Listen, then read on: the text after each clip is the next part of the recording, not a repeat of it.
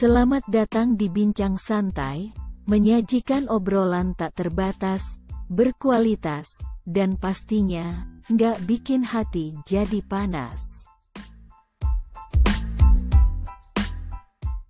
Halo teman-teman, halo rekan-rekan GovMed sekalian. Sebelumnya nih, kenalin aku Andilia, mahasiswa ilmu pemerintahan FISIP Universitas Brawijaya. Kali ini bakal ada yang baru nih, karena Bincang Santai Himap Sigap ngadain podcast spesial memperingati Hari Anak Nasional. Dan aku mau ngucapin selamat Hari Anak Nasional kepada anak-anak Indonesia, anak-anak bangsa, dan para generasi muda. Semoga kalian selalu bahagia dan disertai dengan cinta. Amin. Dan di podcast kali ini, kita akan membahas tema tentang pendampingan pendampingan dan pemulihan anak-anak pasca bencana sekaligus menciptakan generasi bangsa yang berani bermimpi serta memulai. Hari ini kita udah kedatangan narasumber yang luar biasa, yaitu ada Mbak Eda dari Simpasio Institute. Halo Mbak Eda, apa kabar Mbak? Halo Dilia, kabarku baik, sehat juga nih sekarang. Alhamdulillah.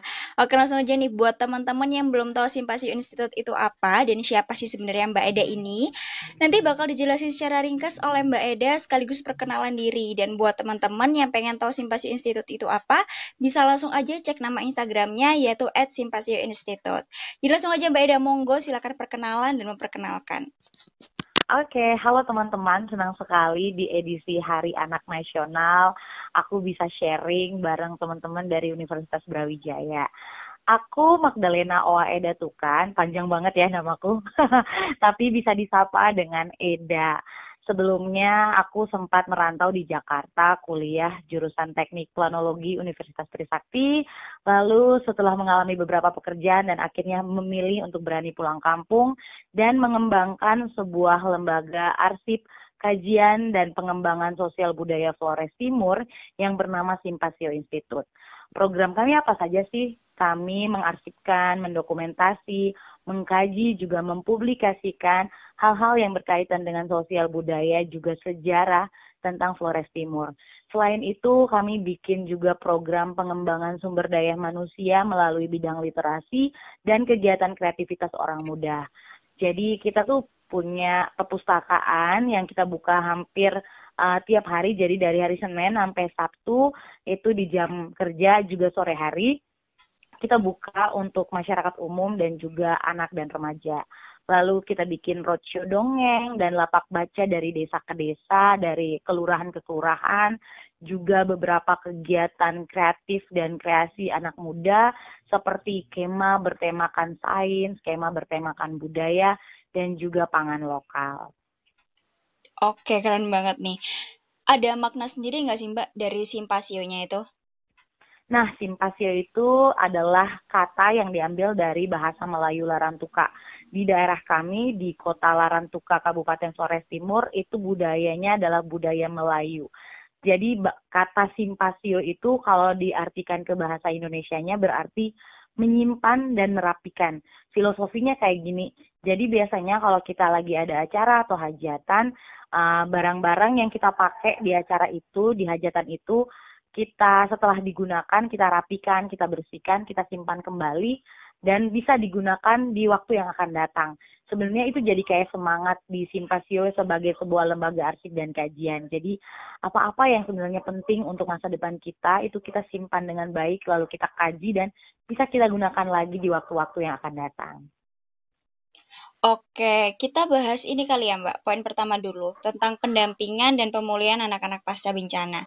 Jadi Mbak Eda, aku tuh udah sempet lihat di Instagramnya Simpasi Institute sendiri, ada salah satu desa di Flores NTT, yaitu desa Oyang Barang, yang terkena dampak badai Seroja ya Mbak ya? Betul sekali.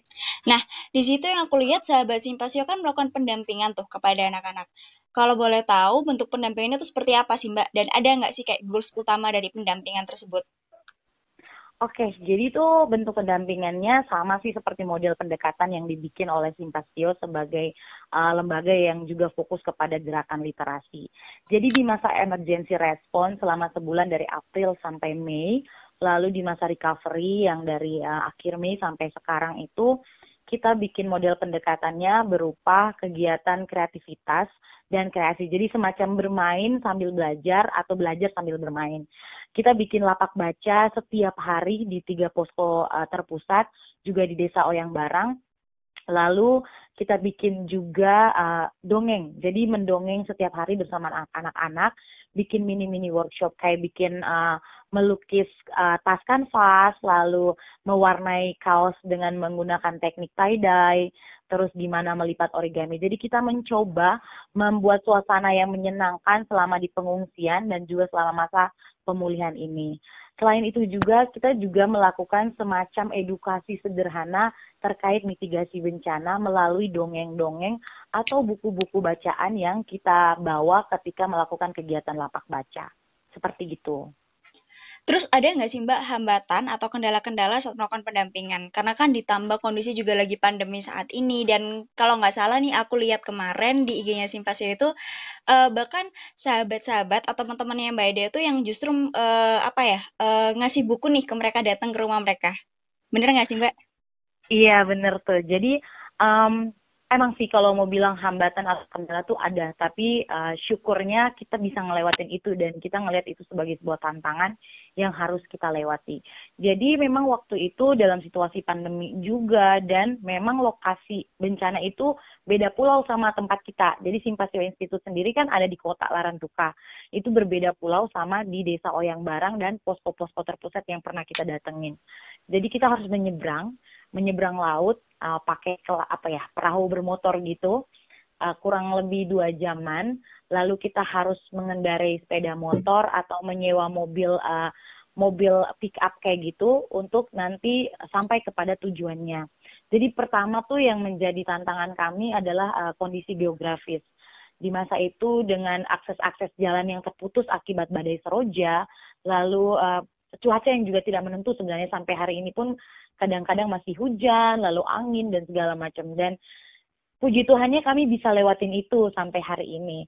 Lalu situasi COVID, uh, pandemi COVID-19 juga uh, menjadi tantangan sih buat kami karena ada ada dilema sebenarnya ada dilema di antara kita mau nolongin orang gerakan kemanusiaan ini atau juga karena kita harus memastikan kita sehat apa enggak gitu. Jadi memang kami waktu itu benar-benar sebelum turun itu memastikan kami semua tim-tim itu sehat, tetap mematuhi protokol kesehatan dan melaporkan diri secara resmi di pemerintah desa. Sehingga kita masuk sesuai dengan izin yang diberikan oleh pemerintah desa juga petugas di posko-posko pengungsian. Dan uh, selain itu juga sebenarnya penyesuaian terhadap budaya sih. Jadi gimana pendekatan kita untuk uh, akhirnya pesan-pesan yang kita sampaikan melalui kegiatan-kegiatan uh, literasi, edukasi ini sampai kepada anak-anak khususnya uh, uh, korban atau penyintas dari uh, badai seroja ini gitu. Jadi itu uh, kondisi geografis, lalu COVID, lalu juga perbedaan-perbedaan uh, budaya atau karakteristik. Tapi karena kami juga uh, cukup tekun dan fokus untuk itu dan belajar terus-menerus di setiap peristiwa yang kami lewati, akhirnya memang menjadi terbiasa dan syukurnya sampai hari ini kami tim kreatif pun masih tetap sehat uh, teman-teman yang kita jumpai di lapangan pun tetap sehat kayak gitu. Oke, ngomong-ngomong nih, dari tadi kan kita bicara masalah simpasio itu terfokus di salah satu aspek itu literasi. Kenapa Betul. Mbak Eda atau teman-teman sahabat-sahabat Simpasio itu memilih literasi atau kalau literasi kan kita lebih apa ya, lebih familiar dengan namanya buku.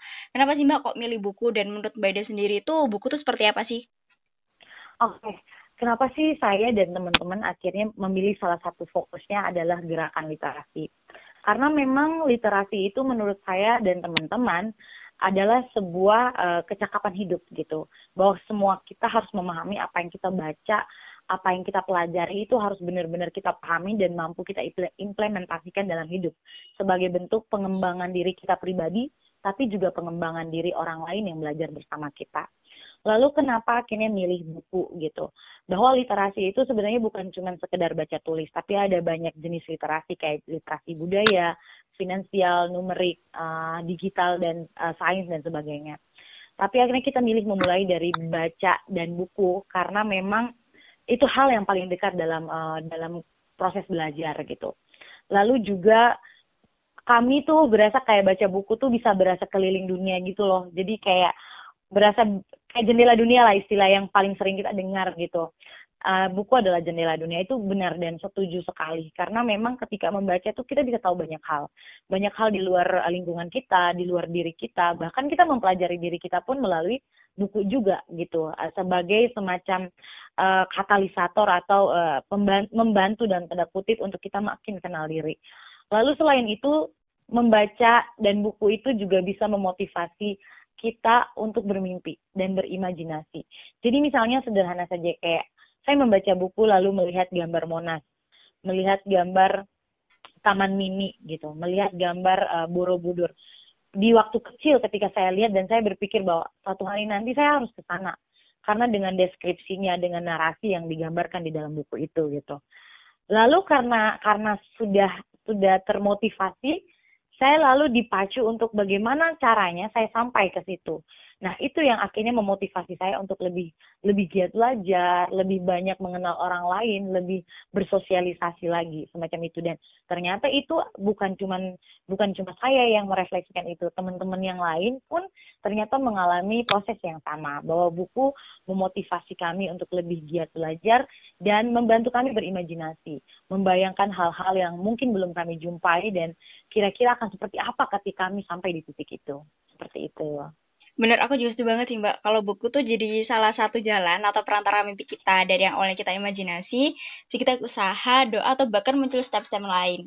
Mbak, ini ada salah satu curhatan nih. Jadi uh, ada salah satu yang curhat bahwa nggak semua orang itu bisa punya impian. Ada yang harus menyesuaikan keadaan dan bahkan ada yang bilang nggak usah mimpi ketinggian. Nah, menurut Mbak Ede sendiri gimana tuh? Setuju nggak Mbak?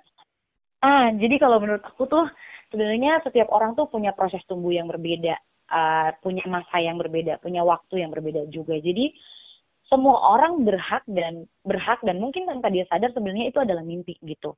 Jadi mimpi itu penting. Mimpi itu penting sebagai itu tadi motivasi buat kita untuk bisa sampai ke situ. Istilahnya tuh sederhananya biar kita tuh naik kelas, naik tangga terus. Kita nggak stuck cuman di situ gitu. Jadi kalau istilahnya ah mimpi mimpimu jangan ketinggian kayak gitu kan Nah, pertanyaannya balik nanya lagi nih aku ke dia gitu yang ngomong, emangnya indikator mimpi ketinggian tuh apa? Apakah ada standar mimpi ketinggian tuh kayak apa? Kayak gitu. Bahwa memang setiap orang dia tumbuh di tempat itu dan dia mimpinya segitu sampai ke sini. Sederhananya misalnya ternyata anak di kampung nelayan mimpinya adalah menjadi nelayan sukses misalnya. Terus anak yang lain mau jadi insinyur. Anak yang lain dia hanya mau jadi aparat desa misalnya dia, dia mau berkarya di desanya menurutku uh, ukuran dia mimpinya sampai dan dia menjadi sukses adalah dia berhasil menjadi apa yang dia mau dan itu bukan cuma untuk dirinya tapi untuk orang lain. Mungkin skalanya kecil buat orang lain, orang yang jauh dari dia, tapi orang di sekitar dia melihat itu sangat bermanfaat. Menurutku itu mimpi-mimpi besar yang akhirnya berhasil direbut gitu. Jadi aku belum saat sejauh ini belum setuju atau tidak setuju dengan istilah bahwa mimpimu ketinggian. Menurutku kita semua hidup untuk saling menghargai, salah satunya menghargai mimpi setiap orang. Oke, aku bener banget, aku setuju banget. Dan menurutku ya Mbak, uh, kenapa mimpi itu penting? Jadi kayak mimpi itu bisa jadi teman gak sih Mbak? Kayak buat buat kita nih, misal Uh, dan aku mau bilang sama teman-teman di sini, kalau kalian tuh nggak bakal ngerasa sendiri, selagi kalian tuh masih punya mimpi. Dan terus jangan pernah takut untuk mulai, karena uh, setiap kali kita memulai hal baru tuh pasti ada yang dipertaruhkan. Nah, aku jadi ingat salah satu ungkapan yang pernah disampaikan oleh salah satu tokoh revolusioner kemerdekaan hmm. yang mendapat julukan The Smiling Diplomat itu almarhum Bapak Sultan Syahrir. Beliau tuh pernah uh, mengungkapkan atau mengatakan bahwa hidup yang tidak dipertaruhkan tidak akan pernah dibenangkan. Itu salah satu quotes atau ungkapan yang aku ingat sampai sekarang. Karena untuk memulai hal baru tuh kadang tuh kita harus mempertaruhkan apa yang kita punya nggak sih Mbak? Dan menurutku Bener. pribadi kegagalan itu bukan mereka yang udah pernah coba, tapi justru mereka yang nggak pernah nyoba sama sekali untuk takut. Dan ya. di generasi sekarang nih, di generasi muda sekarang, menurut Mbak Ede sendiri, gimana sih Mbak untuk bisa jadi generasi bangsa yang berani bermimpi, tapi nggak cuma berani bermimpi, tapi juga harus berani memulai memulai, berusaha, berdoa kayak gitu. Itu gimana Mbak? Boleh banget tuh sharing. Oke, kayak tips gitu kali ya. Jadi sebenarnya hmm, gimana biar generasi itu berani generasi masa kini berani bermimpi. Menurutku tuh mulai dari diri sendiri sih. Jadi kayak misalnya aku gitu. Aku mulai dari apa yang aku punya dan aku bisa. Misalnya aku emang suka ngumpulin anak-anak gitu. Dari kecil emang suka ngumpul, ngumpulin anak-anak. Terus uh, waktu balik dari perantauan ngelihat oh iya di rumah tuh ada beberapa koleksi buku yang bisa aku manfaatin gitu. Jadi aku mulai dari situ. Aku aku tidak lagi tidak lalu muluk-muluk untuk tiba-tiba berpikir bahwa punya perpustakaan gede, mengelola dana sekian juta atau harus menjadi uh, terkenal dan populer gitu. Tidak di awal perjalanan tuh benar-benar mulai dari diri sendiri. Lalu uh, yang kedua menjernihkan uh, motivasi dan orientasi aku mau jadi apa, mau dapat apa, mau kasih apa dalam hidup gitu. Apakah hidupku akan biasa-biasa saja, misalnya hidup seperti biasa, bangun, makan, lalu aktivitas seperti itu, lalu tidur dan seperti itulah. Tapi akhirnya aku mikir bahwa kayak gitu bosen sih uh, berputar terus, berputar terus. Sehingga menjernihkan um, orientasi dan motivasi itu penting. Lalu ketiga itu menurut aku adalah menjaga isi hati dan isi kepala. Gimana sih cara menjaga isi hati dan isi kepala? Ya tadi, kalau isi hati itu kita terus menajamkan hati nurani kita untuk terus peka, terus peduli pada uh, situasi-situasi uh, yang terjadi uh, di lingkungan sekitar kita, di masyarakat kita. Yang paling dekat keluarga kita, teman-teman kita, tetangga kita. Ketika kita mulai peduli, pasti kita akan berpikir bahwa, oh iya, kita harus ngapain nih buat bukuin atau menolong orang lain. Lalu uh, menjaga isi kepala. Menjaga isi kepala ini seperti apa sih? Paling sederhana adalah membaca buku. Sederhana selanjutnya adalah bergaul, bertemu dengan orang-orang, mengikuti diskusi-diskusi yang menarik, uh, tentu saja ringan. Artinya kita tidak harus juga memaksakan orang lain untuk langsung kayak belajar ini, baca ini tidak, tapi juga uh, pelan-pelan satu persatu dan saya percaya bahwa di waktunya dia akan sampai ke mimpi itu gitu. Dan yang uh, terakhir menurut aku penting kita punya contoh atau semacam seseorang atau beberapa orang yang bisa menjadi panutan. Uh, misalnya aku tuh uh, panutanku tuh orang tua dan keluarga itu benar-benar jadi idola gitu. Jadi uh, tingkah laku mereka, nilai-nilai hidup mereka itu aku bawa dan aku pelajari dan terus menjadi semangat hidupku gitu. Jadi anak muda gimana caranya buat terus dan berani bermimpi? Menurutku mulai dari diri sendiri apa yang kita bisa dan ketika kita tekun, lalu kita mengerjakan itu dengan hati yang tulus, percaya deh, jalan mulus tuh akan ada di depan mata. Asik. Aduh keren banget nih buat Mbak Eda. Oke, okay, terakhir nih Mbak, bisa quotes atau ungkapan atau pesan sekaligus closing statement kita pada podcast kali ini untuk para generasi bangsa agar mereka berani untuk bermimpi dan berani untuk memulai. Oke. Okay aku tuh punya dua dua apa ya semacam quotes atau kutipan atau sebuah semangat yang aku temukan selama perjalanan hidupku gitu. Yang pertama, aku merefleksikan bahwa ternyata kerjakan sesuatu untuk menggapai mimpi itu ada tiga prinsip. Sederhana, bermakna, dan bergema. Bikin aja dulu yang sederhana yang bisa kita bikin, tapi jangan lupa sematkan, uh, selipkan maknanya.